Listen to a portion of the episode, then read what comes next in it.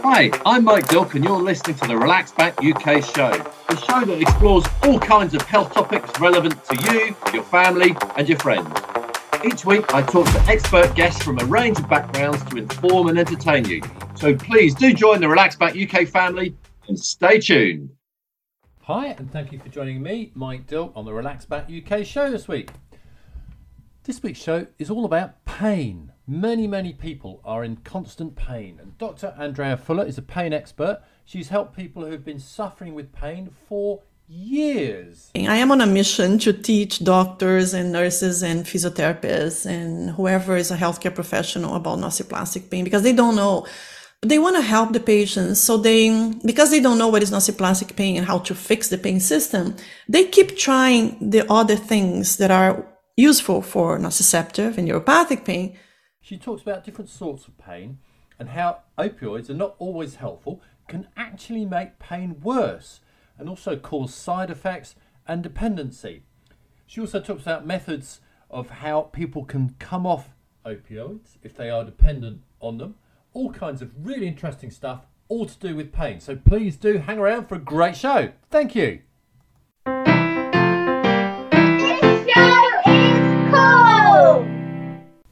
Dr. Andrea Furlan really was a, a, a, great guest, and this was actually the second time that she's been on the show. So the first thing I did was thank her for coming back to the Relax Back UK show.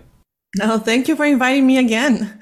And uh, we had a great chat last time, and uh, I, I kind of uh, came up with uh, a name for name for you, the Pain Alarm Doctor, which I seem yeah. to remember you approving of. So maybe maybe maybe a good way to start would just be outlining why you think that's kind of an appropriate um, unofficial title for you. the pain alarm doctor, yeah. um, I think that's appropriate because um, the pain is the alarm system of our body. And I am the specialist in the pain system of our body. And uh, why this is important is because um, if we have an alarm system installed in our body, a person may have pain for, let's say, simpli- simplifying this, uh, there might be three types of situations that the alarm system might make noise. And um, and in our body we call this the three types of pain that the person may feel pain. So the first one is if you have a a house and there is a fire. So the fire, a smoke, it will, the, the smoke detectors will set the alarm off. So that's what we call the normal pain, the acute pain, nociceptive pain. This that is, like if stub, a person... stubbing your toe pain. Yeah. That sort of thing. You're yes. hammering and you hit your thumb. Ow, yeah, you hit your thumb, you have a burn or a fracture so you do need to stop and, and fix that part that is injured, damaged, or disease. So that's nociceptive pain. The second type of pain is called neuropathic. And in the alarm system of the house would be like a short circuit in the house or some wires that are damaged. And then you have an alarm and you, you have to go and fix that thing. You need to fix that short circuit. Otherwise the noise will not go away, but there is something that you can fix in our body, this could be like a carpal tunnel syndrome that the there is a nerve that travels here in our wrist. And it, when a person do a lot of movements of the wrist, you can damage the median nerve. And uh, if the nerve is compressed at the wrist, it causes carpal tunnel syndrome, which is a very specific type of uh, pain that's called neuropathic pain. Right. Now, the third type of pain is called nociplastic, and that's when the pain system is malfunctioning. So there is no problem, there is no smoke, there is no wire that is broken or injured, but you the alarm is deregulated. The alarm is malfunctioning. So in this situation, you have to call the alarm company to come and fix the alarm system instead of calling the fire truck, ambulance, or police because there's nothing for them to fix. So I am the specialist of the the alarm i'm the equivalent to the alarm company come and fix the pain system all right now that that that explains it um perfectly but I th- and also i remember you saying in this instance the pain for the patient is absolutely real. It is a, a real thing and it's causing a real problem. So it needs to be fixed. Of course, yeah. So the other analogy that I use, uh, Mike, is the computer, hardware and software. So if your computer stops working, um, it could be a hardware problem because you dropped the laptop on the floor and it broke the um, motherboard, right? So you need to change it. You need, or you, the wires are, you know, crooked and you need to change. So, or the computer can be not working.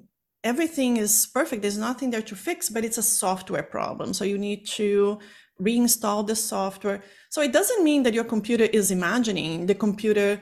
If it's a software problem, the computer is still not working. So if a person has nociplastic pain, it doesn't mean that they are imagining this pain is not real.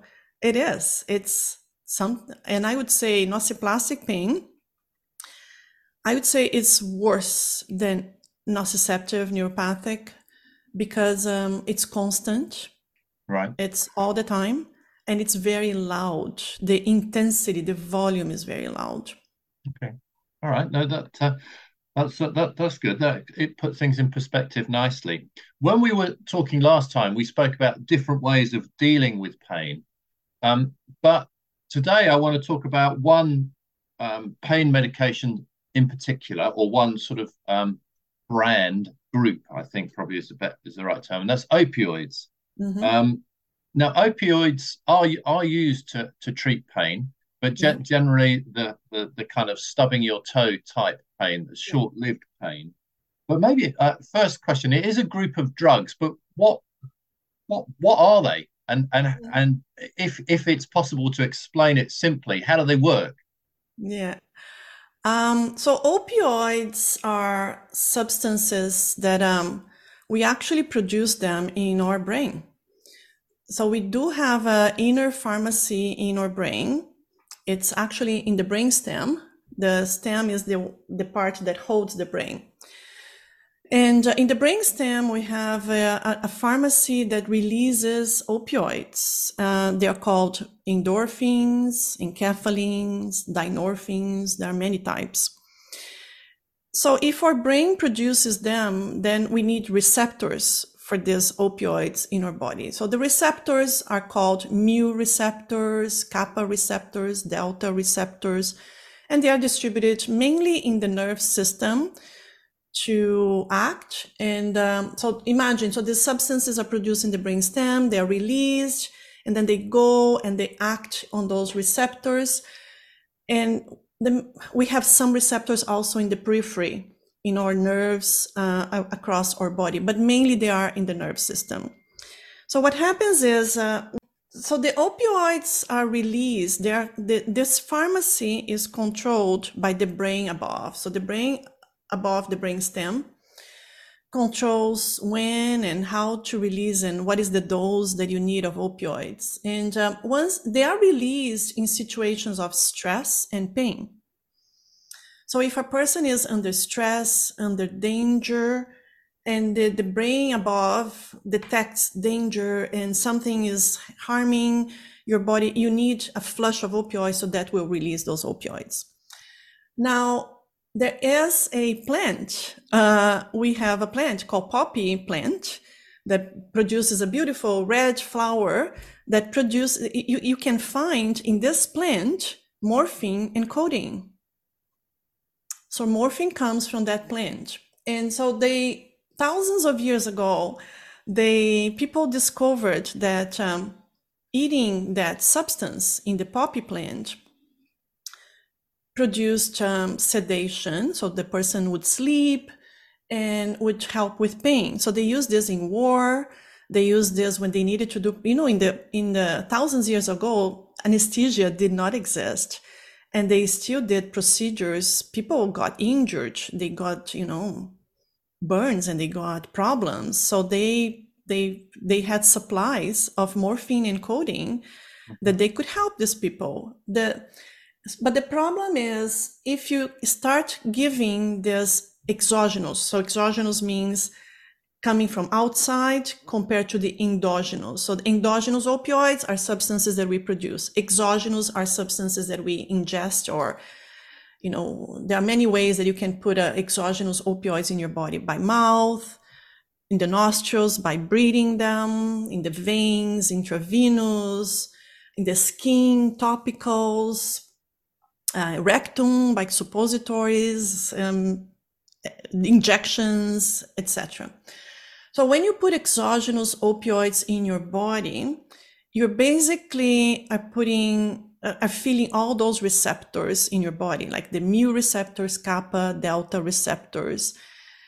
And if you put it once, if you ingest opioids once, mm, not a lot of things will happen. But if you keep putting in exogenous opioids to your body, a lot of changes happen through your body. One of them is you produce you, you start opening more receptors. Okay. So let's say that you were born with a thousand receptors, mu receptors. Let's just pretend here that you were born and you have a thousand receptors. If now I start giving you exogenous opioids, like from the poppy plant, morphine and codeine, your body says, ah, okay, we're getting this. So let's now, so in a few days, you have 2000 receptors. In a few weeks, you have millions of receptors. So this process is, is pretty fast, actually. Yes, yes. So that's the basis of um, tolerance. Yeah. When we talk about tolerance to opioids, we talk we explain this to patients because we say, you know what, now you need a higher dose to get the same effect. Because in the beginning, I gave you a small dose, you only had, you know, let's say a thousand receptors in your body. I'm, I'm just making up those numbers, okay? Mm-hmm. And and now you have because you have millions of times more receptors in your body, you need a much higher dose compared to the beginning to have the same effect. That's tolerance. Okay. So that's that's really why dependence. Yeah, yeah. So that's really why opioids can work for short acute pain because you know it just goes on for a little while until the body heals and then we can move on job done yeah but yeah if you have chronic pain, pain that keeps on going, um, if you take okay, that's opioids, a, that's a different actually, thing. Yes. So there are many different. Yeah, it could hurt more.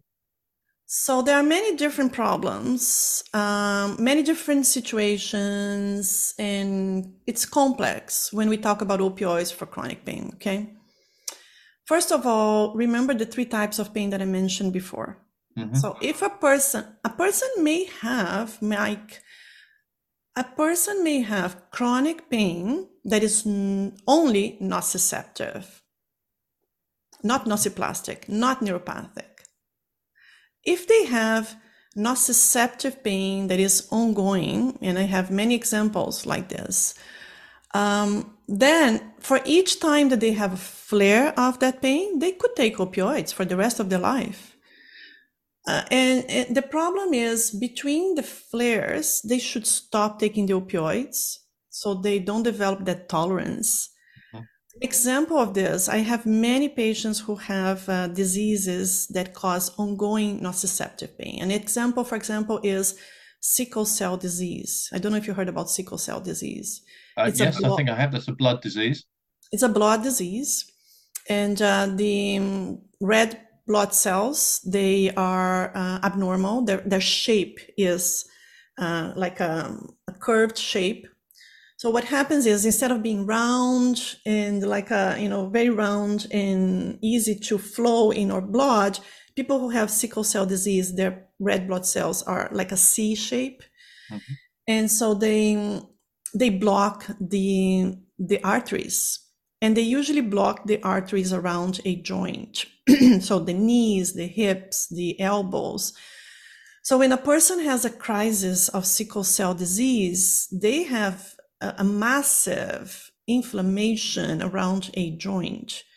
Like an could be the ankle. The ankle swells and it's red and it's extremely painful, extremely painful. So, but that's nociceptive pain. That's okay. painly nociceptive. That's only nociceptive pain. And in those situations, giving opioids will give them quality of life. They, you know, they they can feel less pain instead of being agony for days until they until the blood can flow again right? Because they need a lot of fluids fluids to wash those clots and um, and the blood flow again. The thing is a, a crisis of sickle cell lasts you know days to weeks. And then and then it resolves and then hopefully they will have another crisis maybe six months later or a year later. The problem is during that crisis period people put them on a lot of opioids but after the crisis they don't reduce the opioid. So i have patients who have sickle cell disease that every time that they had a crisis people just increase the opioid increase the opioid increase the opioid. And now they come to me and they are on gigantic doses of opioids gigantic. That's terrible because now when they have the next crisis, what are we going to do? I have nowhere to, to go? go. Yeah. I don't I don't know where to go. So that's an example of the problem of opioid. Now, if a person has only nociplastic pain, which is that problem of the like the software problem, mm-hmm. okay? So think about this. The opioid is good if there is a hardware problem in your laptop. Okay. Now, if the, your laptop is not working because it is a software problem, and you, if you give opioids to that laptop or to that body, you're only going to make it worse because think about this your software is your computer is not working because there's a software problem. You need to reinstall let's say the antivirus. Let's let's say that this is the problem Let's say that instead of fixing the antivirus problem, you give more software problems to your computer. You're going to make your computer slower. You're going to make your computer more tired. That's what happens. If a person has nociplastic pain, you give them opioids, you're giving them all the side effects. They will be tired, sono with sleepiness because it's sedating. They're going to be constipated. They're going to be poor concentration, and you're not treating the problem. It's not a hardware problem, it is a software problem.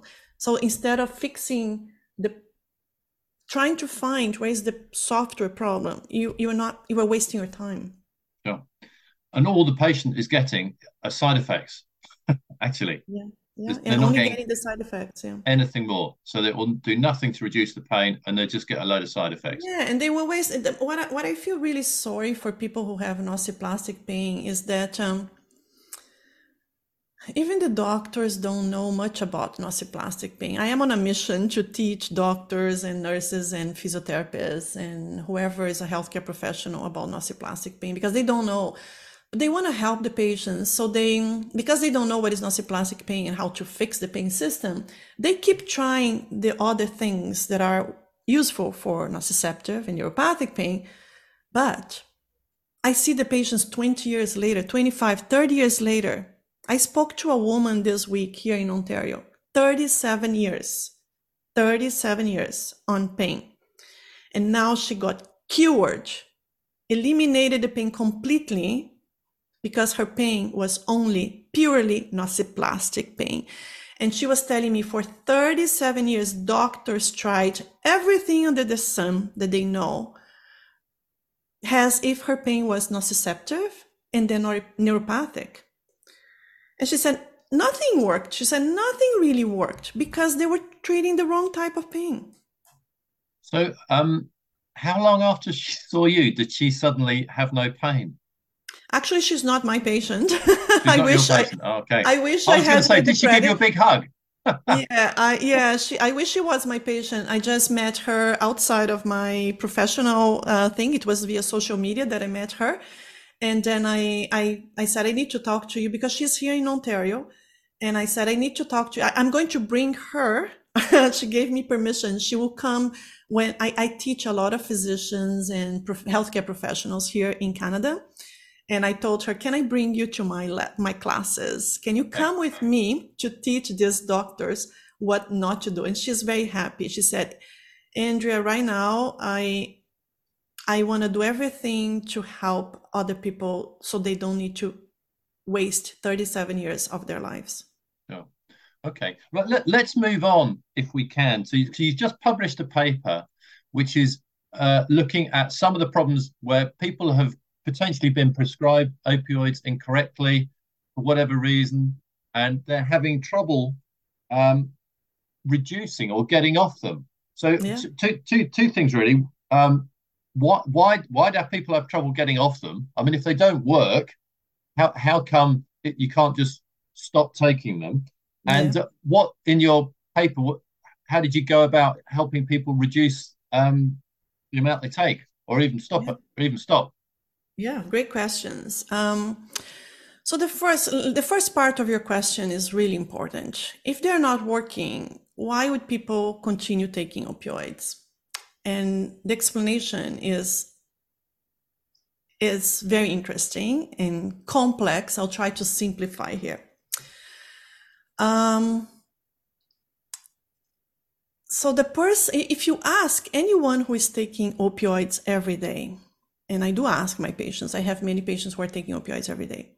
If you ask them, what happens when you miss one day, uh, when you miss a dose, if you forget to take a dose, or if you travel and you forgot to bring your opioids, what happens? They will say that they feel horrible. They say, Dr. Furlan, I think I'm going to die. And I feel pain all over my body, and I feel headaches, and I feel agitation. I can't sleep. I, ha- I feel abdominal pain. I have diarrhea. I start sweating all over. And then I take the pill and half an hour later, I am okay. they are describing withdrawals of opioid. That's the classical. If you go on the textbook of medicine and you read what are the signs of withdrawal uh, symptoms, of opioids, they are describing all of this. Each substance, each substance that causes dependence has a different list of withdrawal symptoms. So people who drink alcohol every day, they are dependent on alcohol. If you ask them, if you miss, if you don't take alcohol one day, what do you feel? They will have a list of withdrawal symptoms that are different from opioids. So mm-hmm. each substance, you have a different set of symptoms that is in the withdrawal list. People who take um, uh, cocaine, cocaine is an illicit drug. People who use cocaine every day, you ask them, what do you feel when you miss one day not taking cocaine? They would describe horrible symptoms, but they like they're very typical, very typical. Right. People who use cannabis every day. So there are a number of substances that cause, and these are substances that cause dependence in our body. So opioids cause dependence, alcohol causes dependence, cocaine cause dependence, benzodiazepines cause dependence, cannabis cause dependence. Um, and surprisingly, when I tell people that dependence is not the same thing as addiction. Mm-hmm Dependence is just a biological phenomenon that 100% of people who uses a substance that can cause not not every substance cause dependence like chocolate causes dependence no Choc- I, I'm I'm dependent on chocolate, but I can go without chocolate and I will not have withdrawal symptoms. Okay. Um, coffee, coffee causes dependence caffeine because contains caffeine. So a person who misses caffeine, if they drink caffeine every day on a very high dose of caffeine, the day that they don't take caffeine, guess what? They will have withdrawal symptoms and they are different. The withdrawals from caffeine include they can't sleep. Mm-hmm. They are they are very sluggish and tired and they can't think. That's withdrawal on caffeine. Okay, so so dependence is very different from addiction. I will explain to you what is the difference in a few minutes.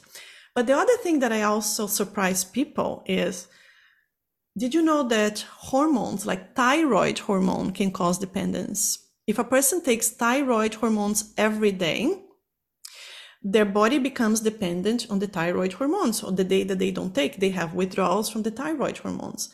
There are medications to lower the blood pressure like propranolol. If a person takes propranolol every day, they become dependent on propranolol. People become dependent on antidepressants. There are some antidepressants that cause some sort of dependence, but corticosteroids like steroids if a person takes steroids every day if a person takes um, medications for reflux acid reflux so all of these substances cause dependence now right. nobody gets addicted to propranolol. Nobody gets addicted to a gastric reflux medication. No gets nobody gets addicted to antidepressants. They get dependent but not addicted. Addiction is a different disease. Addiction means the person now has a psychiatric disorder. It's a it's a diagnosis made by psychiatrists even when i suspect that my, my patients are taking opioids and i suspect that they have addiction to opioids i send them to a colleague who is an expert in addiction medicine to make the diagnosis because oh. addiction is a serious diagnosis to make. Addiction means the person basically they lose control over the medication they're taking. They know it's causing bad consequences in their life. They keep using. So there's a difference between a person who is using alcohol, someone who is drinking alcohol every day, but they are dependent on the alcohol. They're going to have withdrawals if they stop. But they are working they are not losing control. They know they have to take you know just just drink one glass of wine a day. They don't drink more. They still can go to work study they can socialize. If they go to a party they're not going to drink 20 drinks. Now a person may develop addiction to alcohol. This is when they now lose control. They go to a mm-hmm. party and they lose control or they are now they they stop working because all they think is how am i going to drink alcohol how am i going to get more alcohol so they start stealing or they start doing horrible things because all they need is their alcohol so now they became from a dependent from alcohol to addicted to alcohol right. that's the same so, thing with opioids are, are, the, the numbers of people who are addicted to alcohol compared to the number that drink is is relatively low. Is it the same with opioids? Yes, yes, yes. Okay. So absolutely, you're absolutely right. So again, hundred percent of people who use opioid every day will become dependent, and we know that it's about five to ten percent that will develop addiction. So it's still a big number, Mike you say, oh, it's just 5% or 10%, but it's if it's one in 10 or one in 20, given the enormous amount of people who take opioids every day, especially in North America, then you are creating a lot of a lot people. of people. Yeah, that's a lot of okay. people. So, so if someone comes to you and they are dependent, um, and uh, you know they're getting it's not helping them, they're getting all the kind of side effects. Um, how can you help them yeah. without having all these horrible, you know, yeah. withdrawal effects? What, what, exactly. What and this is exactly this is what we did in the study. So this study, now I'll talk to you about the study because it was beautifully developed and um, it took us, our group, seven years to come up with the idea, develop the intervention, run the trial, and analyze the trial. So I'll, I'll explain to you because this was so interesting. So, and this was done in the UK. Uh. I was invited by the group in the UK, University of Warwick, Dr. Harbinder Sandhu. She invited me to be a co-investigator because I have a lot of experience um, tapering opioids in Canada. I became expert here in Canada. People send patients to me who have are taking opioids for pain every day. They develop this dependence, not addiction. I don't treat addiction. Uh, I only treat people who became dependent, physically mm-hmm. dependent. And uh, so Dr. Sandhu invited me to be a co-investigator of this trial. So what you need to do and what this trial did was um, they invited people who were taking opioids every day for pain. And we know they were developing dependence, physical dependence. They were not addicted to opioids because addiction requires a different treatment. Okay. Yeah. So the intervention was basically first, first of all, first, first, first, first, education, education, education, education. If the person does not understand what's going on to their body, if they don't understand that it's possible they will not do what we were asking them to do because there will be hard days there will be difficult days And then the the second most important thing was they heard from other people that had been successful in stopping opioids. That was really important. So part of the education was delivered, was given by healthcare professionals, nurses who were trained, but also people with lived experiences of having chronic pain, using opioids and stopping the opioids. So they heard from them, you know, so they learned from people with practical experience. So that was extremely important. And then nobody was forced to taper.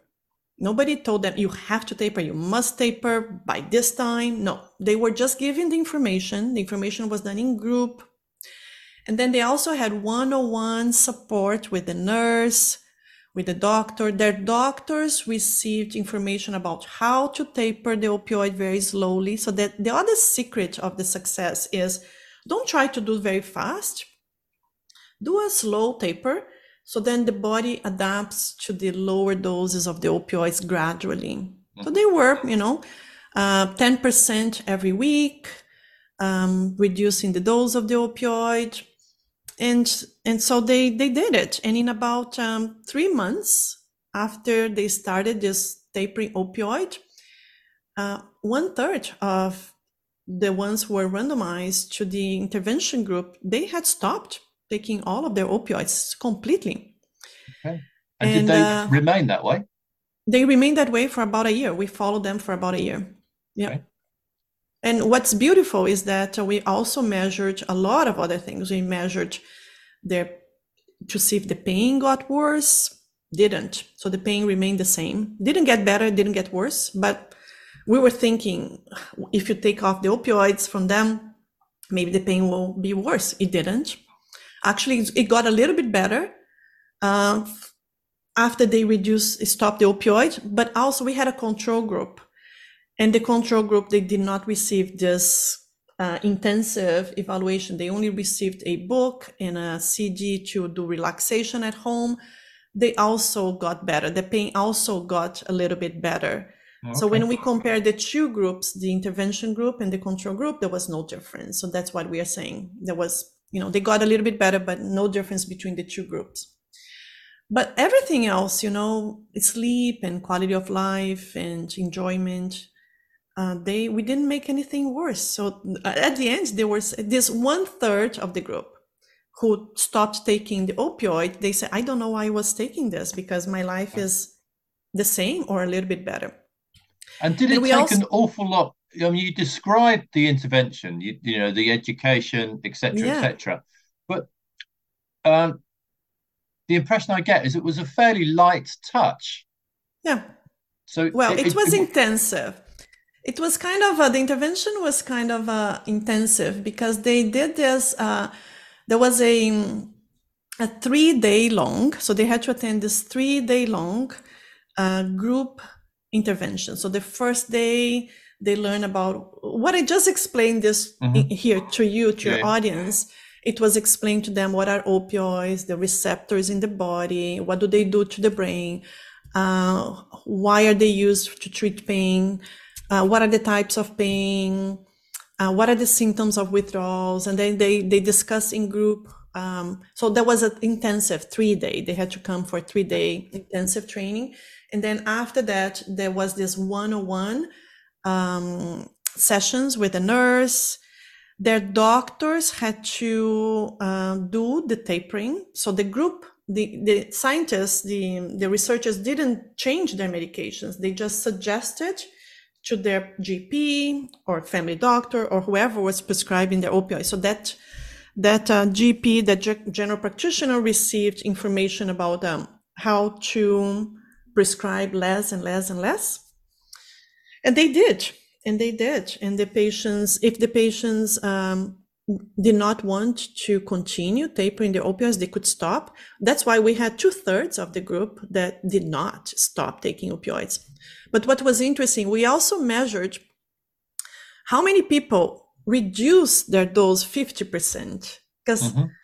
uh, even reducing the dose is a, is a benefit they don't need to be on a higher dose what about being on 50% and and this one 57% of people who were randomized to the intervention reduced 50% of the dose compared to 27% in the control group, okay. which means that 30% of people, like 57% to 27%, that's a 30% reduction of people, 30% of the group that reduced their dose by 50%. So that's a lot of people. Just yeah, with right. education, support, providing, you know, uh, methods for their physician to lower the opioid dose. Yeah, it sounds like a, a, a very successful um, trial, and like it, it should be yeah. opened up for, for more people. Now, yes, uh, yeah. So, so the work from this study um, really sh- is good news and should fill people that are, are, are worried that they might be dependent on opioids kind of full of hope. So, if if someone's listening to this and they're worried that they may well be dependent on opioids, what you what would you suggest as their next course of action? Yeah, um, I, I think it is worthwhile trying a taper of this opioid because if they don't try a slow taper, a well done taper, they will never know. They may be taking this opioid for another 5, 10, 15, 20 years. And they will always be afraid of tapering, stopping because of the withdrawals. But I think it is worth. And the first step would be talk to the person who is prescribing your opioids. Um, book a longer appointment. Don't try to do this in five minutes and explain to your doctor or nurse practitioner, whoever is prescribing this opioid, say, even you can bring the print the trial and say, you know, they did this in a slow fashion. I don't want to go on withdrawals. I want to try this very slowly. There are other ways. Sometimes we switch from one opioid to another one and it's easier to taper on the, another opioid like I have patients that they were on a fentanyl patch for years, 15, 20 years. And it's so hard to taper on the fentanyl patch. So what I do is I switch them to morphine or oxycodone or hydromorphone by mouth. And then we taper on the tablets. Um, there are other opioids like buprenorphine that are easier to taper. So doctors should know uh, about um, how to taper slowly without putting a person on a hard situation, understanding that withdrawals are really horrible. The person thinks that they're going to die, and we don't need to add this suffering to their life already on chronic pain and help them to handle their chronic pain, to manage their chronic pain with other things. I, I had patients that they were able to taper opioids because they started um, meditating, they started exercising more, they started talking about, you know, managing their sleep, eating better. So at the same time that you are tapering, try to make those lifestyle changes. I talk about all of this in my book, The Eight Steps to Conquer Chronic Pain, which is basically all of these lifestyle modifications that are work so, so well for people with chronic pain. Okay. Mention the name of your book one more time in case people miss that. The Eight Steps to Conquer Chronic Pain. Okay. But um, Andrea, thank you very much indeed for chatting. I think this is potentially really important and, and could help a lot of people. So many thanks. I hope so. I hope this uh, interview will be listened uh, with an open mind.